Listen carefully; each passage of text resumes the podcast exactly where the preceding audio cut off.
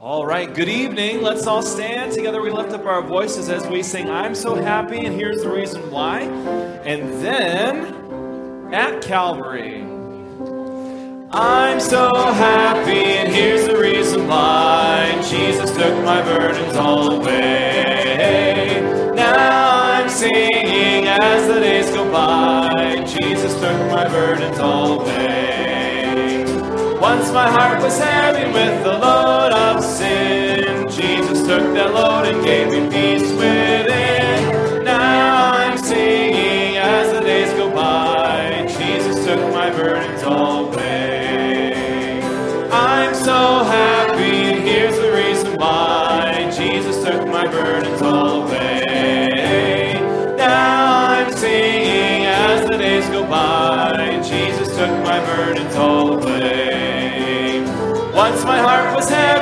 Load of sin. Jesus took that load and gave me peace within. Now I'm seeing as the days go by. Jesus took my burdens all away.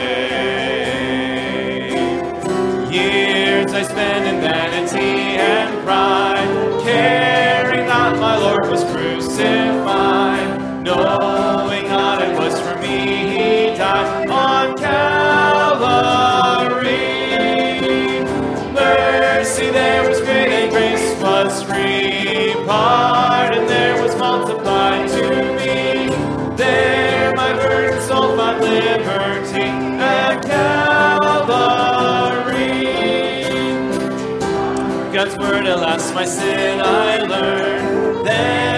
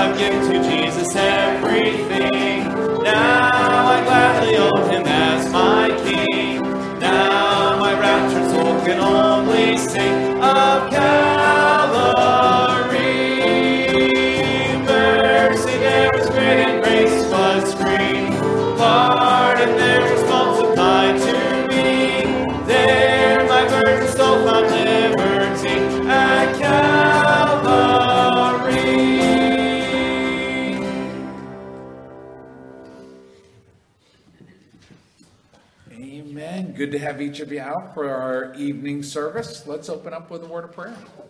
Father in heaven, we thank you that we can come together, and I pray that you'd be with us as we lift up our voices in song and turn our hearts to you in prayer. And I do ask that you'd be with the message tonight, that it would speak to each of our hearts and draw us nearer to you. Lord, we lift up before you those who can't be here this evening for whatever reason, some who are live streaming and some who are, are not able. I pray that you would be with our church family near and far. In Christ's name we pray. Amen. Please be seated. Let's continue in singing Just a Closer Walk with Thee and then the Old Rugged Cross. Sorry, I'm ready now. I'm ready. I am weak, but thou art strong. Jesus, keep me from all wrong.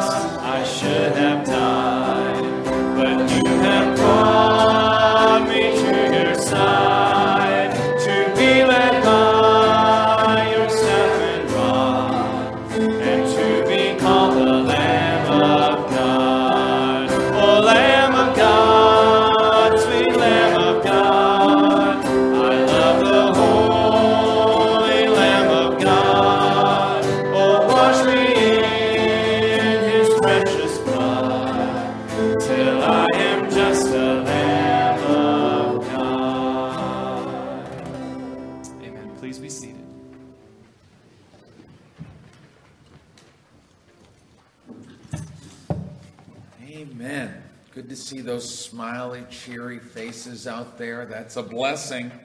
Let's turn in our Bibles to Romans chapter 1, if you would. We're going to look Romans chapter 1, verses 8 down through 12 this evening. And the title of the message comes from verse 9. If you notice the very first phrase in verse 9, it says, For God is my witness. And that, that's the title of our, our lesson, our message tonight. For God is my witness. And there are three things in verses 8 down through 12 that I want to encourage you with, want to challenge you with concerning God is our witness. He is our witness as to whom we serve, to whom we pray, and to whom we follow. And we see all that in that text there. So uh, let's ask His blessing on the word, and then we'll get in there and we'll look at it. Father in heaven, I pray that you be with us as we look into these verses. I ask that you'd stir each one of our hearts. We thank you and praise you that you do care about all aspects of our lives. And as we look at this part of the book of Romans, we're challenged, Lord, that you are the witness of all that goes on in our daily lives. Help us to live a life that truly would honor you. In Christ's name we pray. Amen. So I'm going to read the text to you, verses 8 down through 12. For uh, first, I thank my God through Jesus Christ for you all, that your faith is spoken of throughout the world. For God is my witness, whom I serve with my spirit in the gospel of his Son, that without ceasing I make mention of you always in my prayers, making request, if by any means now at length I might have a prosperous journey by the will of God to come unto you. For I long to see you, that I may impart unto you some spiritual gift, to the end ye may be established. That is, that I may be comforted together with you by the mutual faith both of you and me. So, as I mentioned just a minute ago, there are three things that God is a witness of in our lives that are talked about in this text. The first one is who we serve, who it is that we serve in our lives. Look down here at verse 9. He says, For God is my witness, whom I serve with my spirit. It's interesting that here the apostle writes, he says, I, Lord, serve you. That's who I serve. But if you note, he qualifies it. He says, Whom I serve with my spirit and the gospel of his Son. So I want you to note that the word spirit there is not capitalized. He's not talking about the Holy Spirit. He's talking about his individual spirit. And you and I, we're called, eh, the Bible calls us, or theologians call us, a trichotomy. We are a body, soul, and spirit. That's what the Bible talks about is our makeup, body, soul, and spirit. And here the Apostle Paul, he's saying, Lord, I serve you, and I serve you with my spirit who I am, the core of who I am as a person. And he qualifies it again by saying, Who is it that he is serving? By his Spirit, he is serving the Lord Jesus Christ. So, as we understand this, we understand that God Himself, and the apostle says in verse 9, For God is my witness. God Himself notes that we choose to serve Him. And that we choose him not in a cursory, kind of casual way, but from the very depths of our spirit, we serve the Lord Jesus Christ. He is who we are. We are identified as Christians. Uh, there are people who look at us and they think we are very strange. And that's okay. You know, they look and they think to themselves, well, why would you go to church Sunday morning and Sunday night?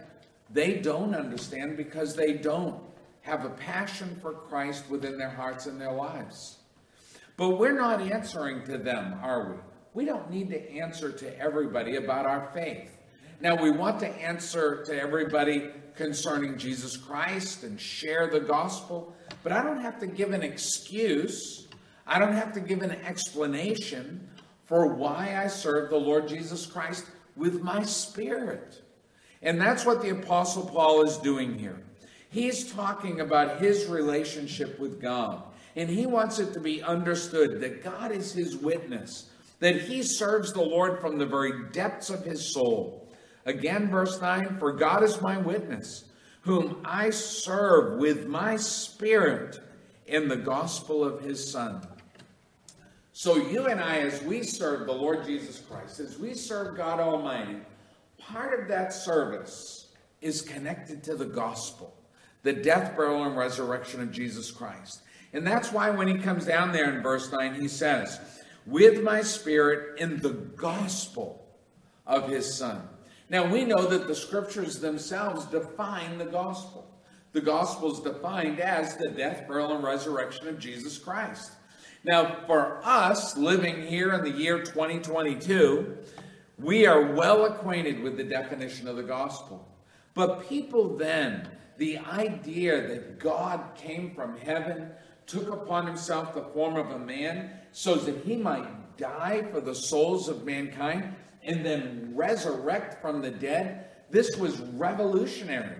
In fact, when you read through the book of Romans, where the Apostle Paul uh, teaches and preaches about salvation, when you go to the book of Acts and you find him up on Mars Hill preaching and teaching about the gospel, people were confused and shocked. It created a stir because they did not understand the idea that God came, took upon himself flesh, lived, suffered, died, and rose from the dead for your soul. That God would love that much, love you that much.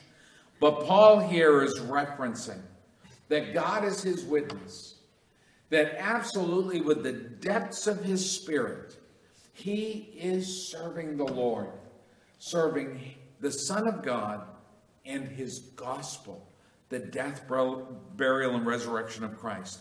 You and I should be stirred and challenged to do the same thing. The only reason we know the gospel is because men and women like Paul served God with their spirit, spreading the gospel of the Son of God. We would not know in the year 2022 if others hadn't done what he did. And the next generation will not know if we don't do what they did. We have to understand that God is our witness. In our lifetime, in our short time here upon this earth, God is our witness as to whether we are sincerely and genuinely serving Him and sharing and living the gospel of our Lord Jesus Christ. But I told you there's three things I want you to see in here that God is our witness about. The second one is uh, verse 8 and the second part of verse 9. So look here, if you would, in verse 8. He says, First I thank my God through Jesus Christ for you all, that your faith is spoken of throughout the whole world. And then come down, look at verse 9 again. We already talked about the first part of verse 9. For God is my witness, whom I served with my spirit in the gospel of his Son that without ceasing I make mention of you always in my prayers. God is our witness concerning our prayer life. I was talking to a pastor who, in his 90s, he's passed away now, but he pastored several large churches and started a worldwide organization that really made a difference for the cause of Christ around the world. And him and I were talking one day, and he said to me, he said, one of the things I regret the most in all my years of ministry is I didn't spend enough time in prayer. He said, I studied, I preached, I worked, but you know, I look back at my life, and he said, I just didn't pray enough. And here you find the Apostle Paul, he challenges us. He says, You and I need to understand that God is our witness concerning our prayer life. Verse 9 again, For God is my witness, whom I serve with my spirit in the gospel of his Son, that without ceasing I make mention of you always in my prayers. So Paul is making it clear I do pray, and I recognize that God notices and uh, acknowledges my prayer. He is my witness that I'm praying for you. And you and I, in our individual circles and in our individual lives, we should be prayer warriors. You should be praying for your children, but not just your children, your nieces, your nephews, your cousins. You should be praying for your coworkers. John, back there on the back row, he prays earnestly for his coworkers. He often mentions how much he cares for and, and tries to minister to his coworkers. It should be a real part of who we are. As God is our witness, we should be prayer warriors. We pray through our Lord Jesus Christ. 1 Timothy chapter 2 verse 5 says, "There is one God, one mediator between God and man, the man Christ Jesus." So that's why at the end of our prayers we say, "In the name of our Lord Jesus Christ I pray." Because he is our mediator between man and God. We come through our Lord because He is the Savior, the Messiah, the connection that we have to Almighty God, the triune God. So, as we look at this verse, we understand that there's a relationship built in our prayer life. As we reach out to God the Father through our Lord Jesus Christ, yes, it's the mystery of the Trinity, but yet it's what we're taught to do. And we do that in the Spirit. Not only our spirit, but the Holy Spirit. The Holy Spirit prays that which we ourselves cannot even utter. We need to be people who are prayerful people. In fact, 1 Thessalonians 5:17 tells us we should be praying without ceasing. One of the shortest verses in the New Testament. In fact, the verse before it is also just a bit shorter 1 Thessalonians 5:16 says, "Rejoice evermore." And that's part of prayer. Learning to give thanks. And that's exactly what he says to us here, isn't it? He says that without ceasing I make mention of you always in my prayers. He's talking about them. Let's go back to verse 8. Also he's talking about them. First, I thank my God through Jesus Christ for you, for you all that your faith is spoken of throughout the whole world. How often do we take time to just thank God for our brothers and sisters in Christ at church? To sit down and pray for those who aren't well, those who can't be here, and to say, Lord, thank you. Thank you for that person. Thank you for that person. I know that uh, fairly often, one of the ladies in the church will say to me, uh, Suzanne, Smokey and Suzanne, you guys know Smokey and Suzanne. Suzanne sent one of the ladies a note, and then how it ministers to them and cares. And they're thankful for Suzanne sending them that note. Isn't it nice to just step back and be thankful? And we should be thankful for the folks who keep the nursery, the folks who work with our children in Sunday school, in junior church, primary church, folks who work with our teens, folks who teach our adult classes. It should be that we are thankful. As God is our witness, and that's a pretty serious statement to make, isn't it? Paul's making the statement, as God is my witness, he says, I think of you and I pray for you. We should be every bit as motivated to pray through our Lord Jesus Christ, to pray with that thankful heart, rejoicing evermore, praying without ceasing, as is mentioned in 1 Thessalonians 5:17, and making specific mention of others. It's what he says in verse 19. He says, I make mention of you always in my prayers. That's personal, isn't it? It's specific. He's writing to the church in Rome. He's saying, I make mention of you. Now, it takes a little longer in our prayer life But we need to take time to mention people personally, individually to God. Don't just say, Lord, I pray for our church. Think about the people who need prayer. I, I told Sandra Joe this morning I woke up around, it was about 4.30, 4.45, and I thought, oh man, I got to go back to sleep. I got to get a little bit of sleep. I am not Kurt Boyce. I'm not getting up at 4.45 in the morning. But I couldn't go back to sleep. So as I laid there and tossed and turned, I just started praying for people in our church, praying for some of Sandy's family, my family, just taking some time to pray and mentioning people individually. That's something we should do if we have a real heart for our church family, for our family, our community. We should be mentioning people individually.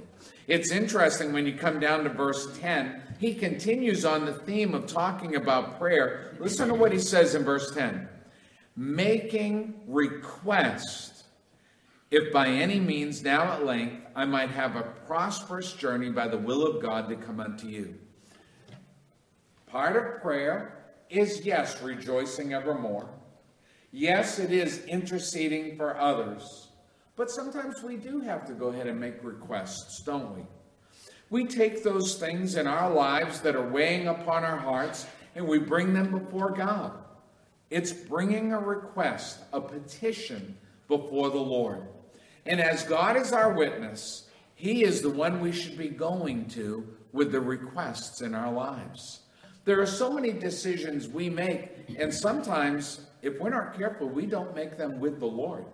And there is nobody wiser or nobody who cares more about us than God Himself. So it should be that you bring those big decisions before Him and say, Lord, what do you say? What do you think? Should I buy that car? Should I buy that truck? Should I buy that house? Should I take a wife? Should I take a husband? Should I, should I go ahead and take this job or move to this city? Sometimes, as a pastor, I'm grieved by people who move to places and then later they say, I can't find a church anywhere. You should have never moved there if there's no church for you to attend. You check that out before you make the move. You don't check that after you make the move. You ask the Lord, Lord, put me in a place where I can worship, where I can fellowship, where I can serve. That should be right up there at the top of the list. So here you find the apostle. He says, I am making request. And that leads right into our third point. So God is our witness of who we serve, of who we pray to, and also of whom we follow. So if you'll listen as the apostle talks down here in verse 10 through 12, he talks about a trip.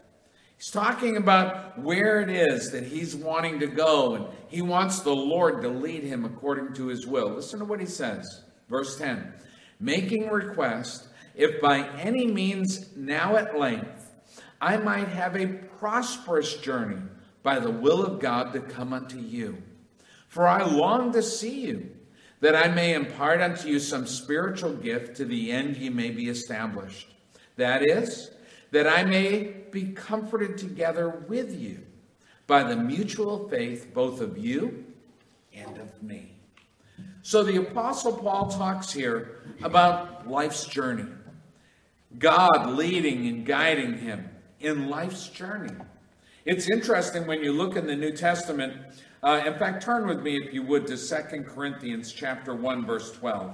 And I want to show you a text that really helps us to reflect on how that the Lord guides us and directs us and walks with us in our life's journey, and how we should think about how we live that life, how we take that journey. Second Corinthians chapter 1. Look with me down, if you would, at verse 12. And there's a lot in this verse.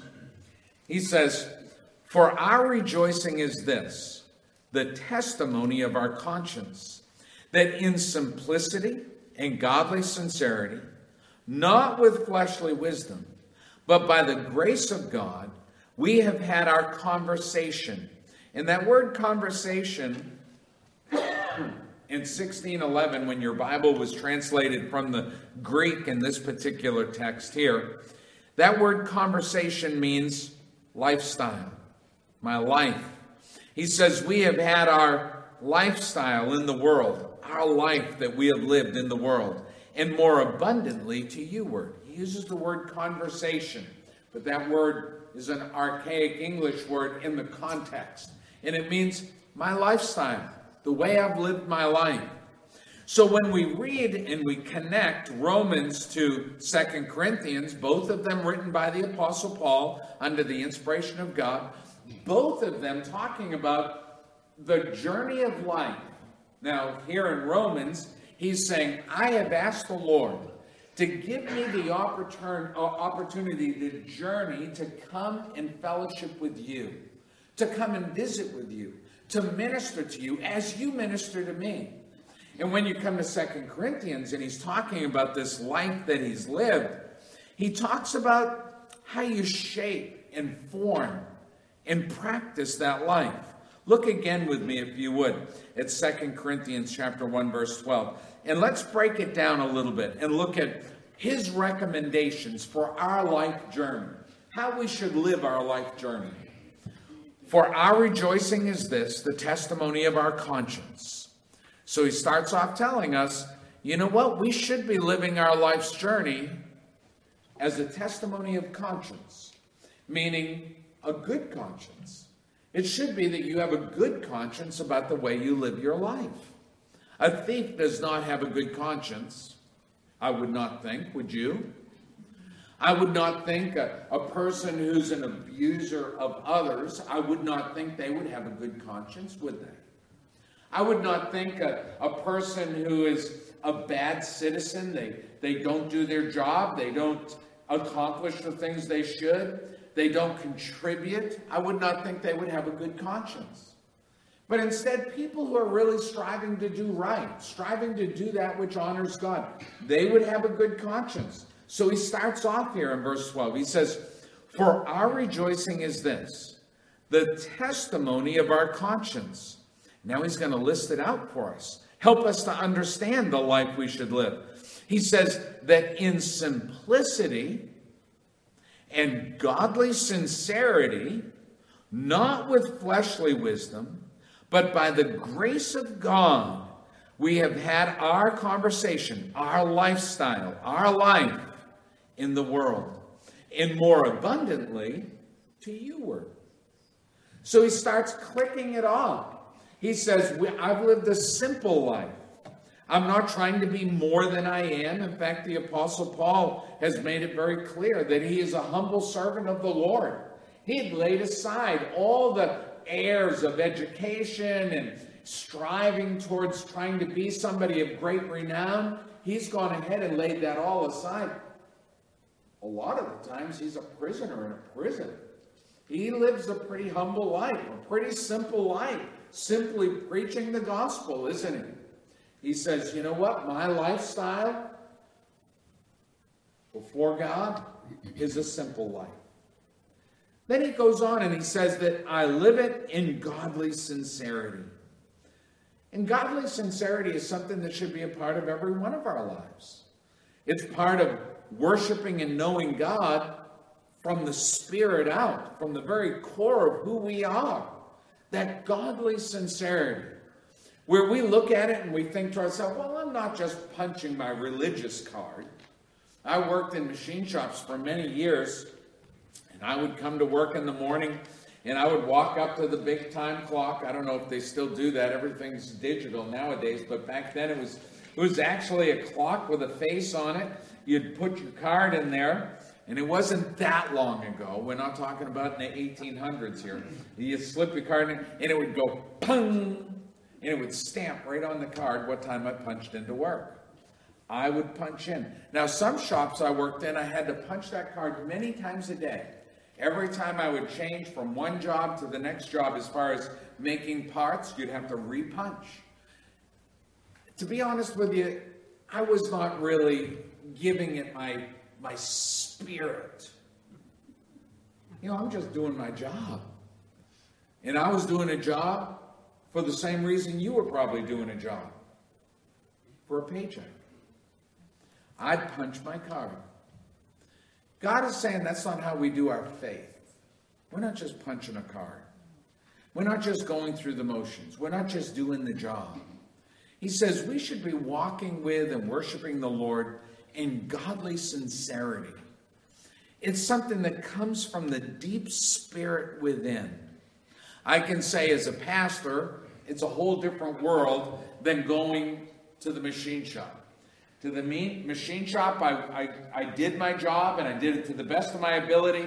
But when I went home, do you know where the machine shop stayed? At the machine shop. Ministry is different. Sunday school teachers, junior church teachers, oh, uh, you know, our ARC preschool teachers. Listen, we do serve from the Spirit, from the heart. And when we go home, it goes with us. We think about it, work on it. Sandra, Joe, and I, when we get up in the morning, we start talking about church. We work through things, talk through things. I get home in the evening. We're often talking about what, we, what did we do today? What did I do today? What, how's that going to work? And what else are we going to do? And we never leave it here. He is telling us that's how our, our Christian walk should be. It should be that it's just part of who we are, part of our very core and being. In godly sincerity, we walk with, serve, follow the Lord. It's interesting that he goes on by saying, no fleshly wisdom. He says, in simplicity and godly sincerity, not with fleshly wisdom. Because really, it's an easy thing for you and I to just kind of leave the Lord on the side and just keep marching on. Have you ever gone on a hike with little kids? They have no idea where they're going, but all of a sudden they take the lead. And I'll say to my grandkids every once in a while, I'll say, guys, do you know where you're going? No. Then why are you leading? They're just going to follow the path. The problem is sometimes the path doesn't take you where you need to go. And sometimes we do that in life, don't we? We get so busy and we're in such a hurry and we're so distracted that we leave the Lord behind us. And we grab a hold of this worldly wisdom and we just keep charging on. God says, no, we need to leave the worldly wisdom behind. And in the sincerity of the Spirit, we need to, with godly wisdom, godly sincerity, we need to follow Him.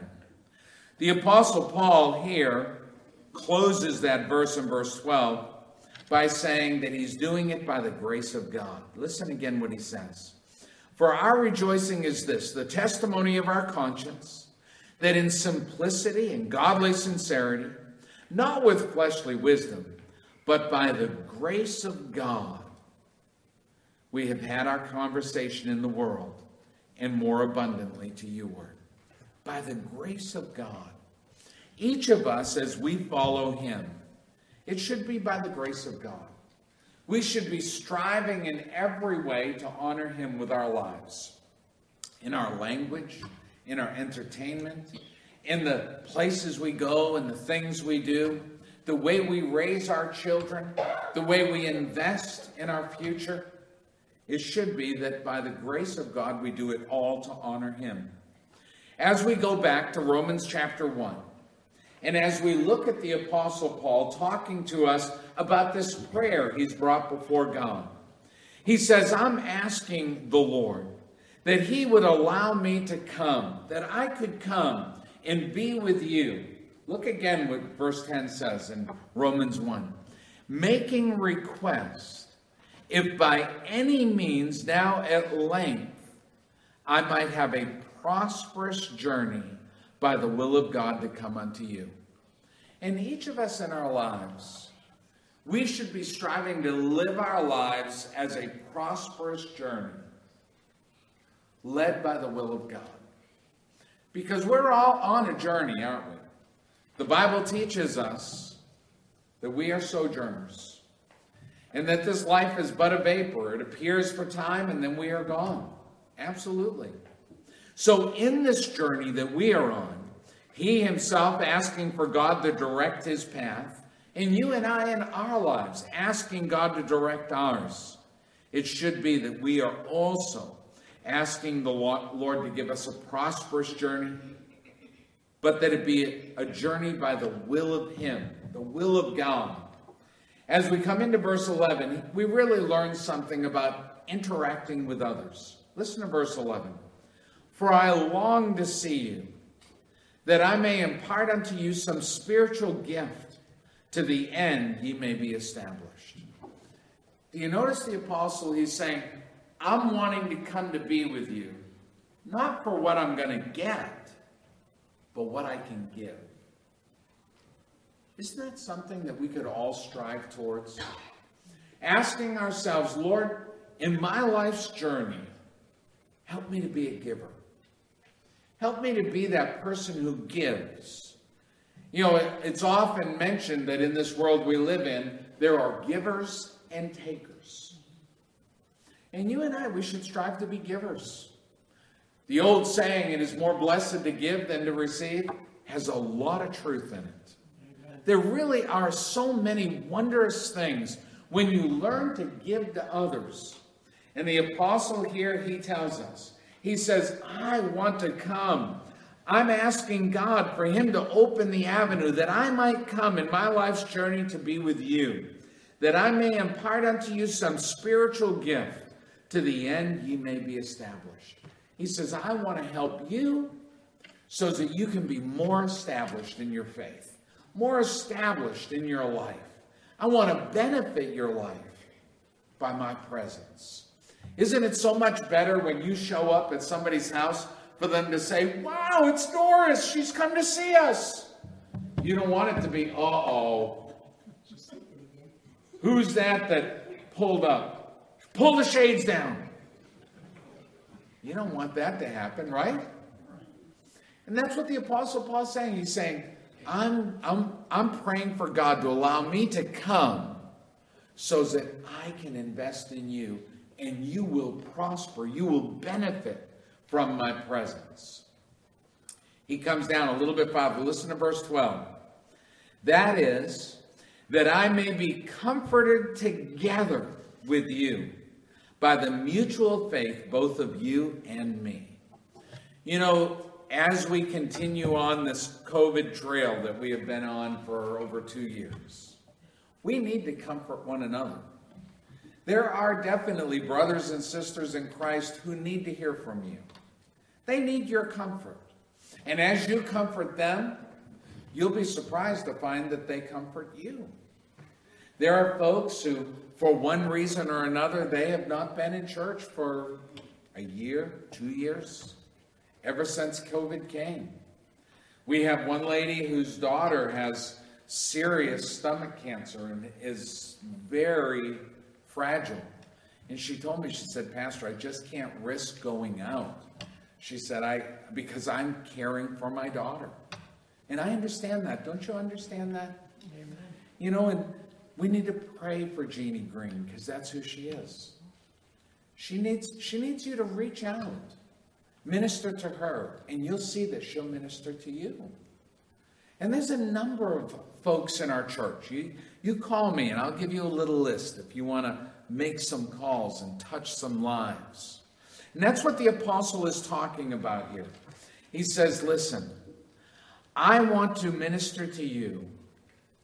And in return, he says, I may be comforted together with you by the mutual faith, both of you and me. Now, in their day, they were in much worse condition than you and I. We're dealing with the, the restrictions and the frustration of COVID. They were dealing with people being arrested, persecuted, even killed for their faith. And yet he talks about ministering to, comforting, each other, one with another, because of their faith. So when we look at this text, and he says, God is my witness. God is my witness as I serve him. God is my witness as I pray to him. And God is my witness as I follow him in our life's journey. And every one of us is on a life's journey that's a little bit different, isn't it? It's just a little unique. You know, I, I look around the room. Just this morning, I was talking to one of the guys that was leaving, and I asked him if he's working from home. He said, No, I'm retired. I did not know he was retired. His life journey is completely different than my life journey. I look down here and I see Jenny and Kelsey with that little tiny baby at the end of the pew there in that, that car seat. Listen, let me tell you, their life journey is very different than my life journey right now. And yours too. Now, we once were there, but that's not where we are now. Amen? Each of us has a different, unique place that we're in right now. But as we do that life's journey, we must remember that God is our witness. He sees all and knows all. He wants to have a relationship with you. And we, in return, have a relationship with Him. But that relationship touches everybody around us as well. And I want to challenge you this week. I want you to take some time to do like the Apostle Paul. He said, I'm thinking about you and I'm praying for you. And he's talking about individuals. And I want to challenge you this week. Think about your church family. Think about people that you haven't seen. Think about people that you can just send a note to or a little call, maybe even swing by, just to minister to them. And I promise you, it is blessed to give. You give a little time, maybe bring by a, a Dunkin' Donuts iced coffee. No donuts, though, Kim. I won't encourage the donut thing. The iced coffee, though. Just give a little to somebody, and you will see you will get much back, just like the Apostle Paul. Let's have a word of prayer and we'll be dismissed tonight. Thank you so much for coming out. Lord in heaven, as we get ready to go forth from this building, as we go out into this world that we live in, Lord, I pray that you would help us to really embrace the understanding and truth that you are the witness of our lives. Lord, help us to serve you with all of our spirit. Help us to truly be people of great prayer and help us to follow you in your will in our life's journey. Thank you, Lord. In Christ's name we pray. Amen.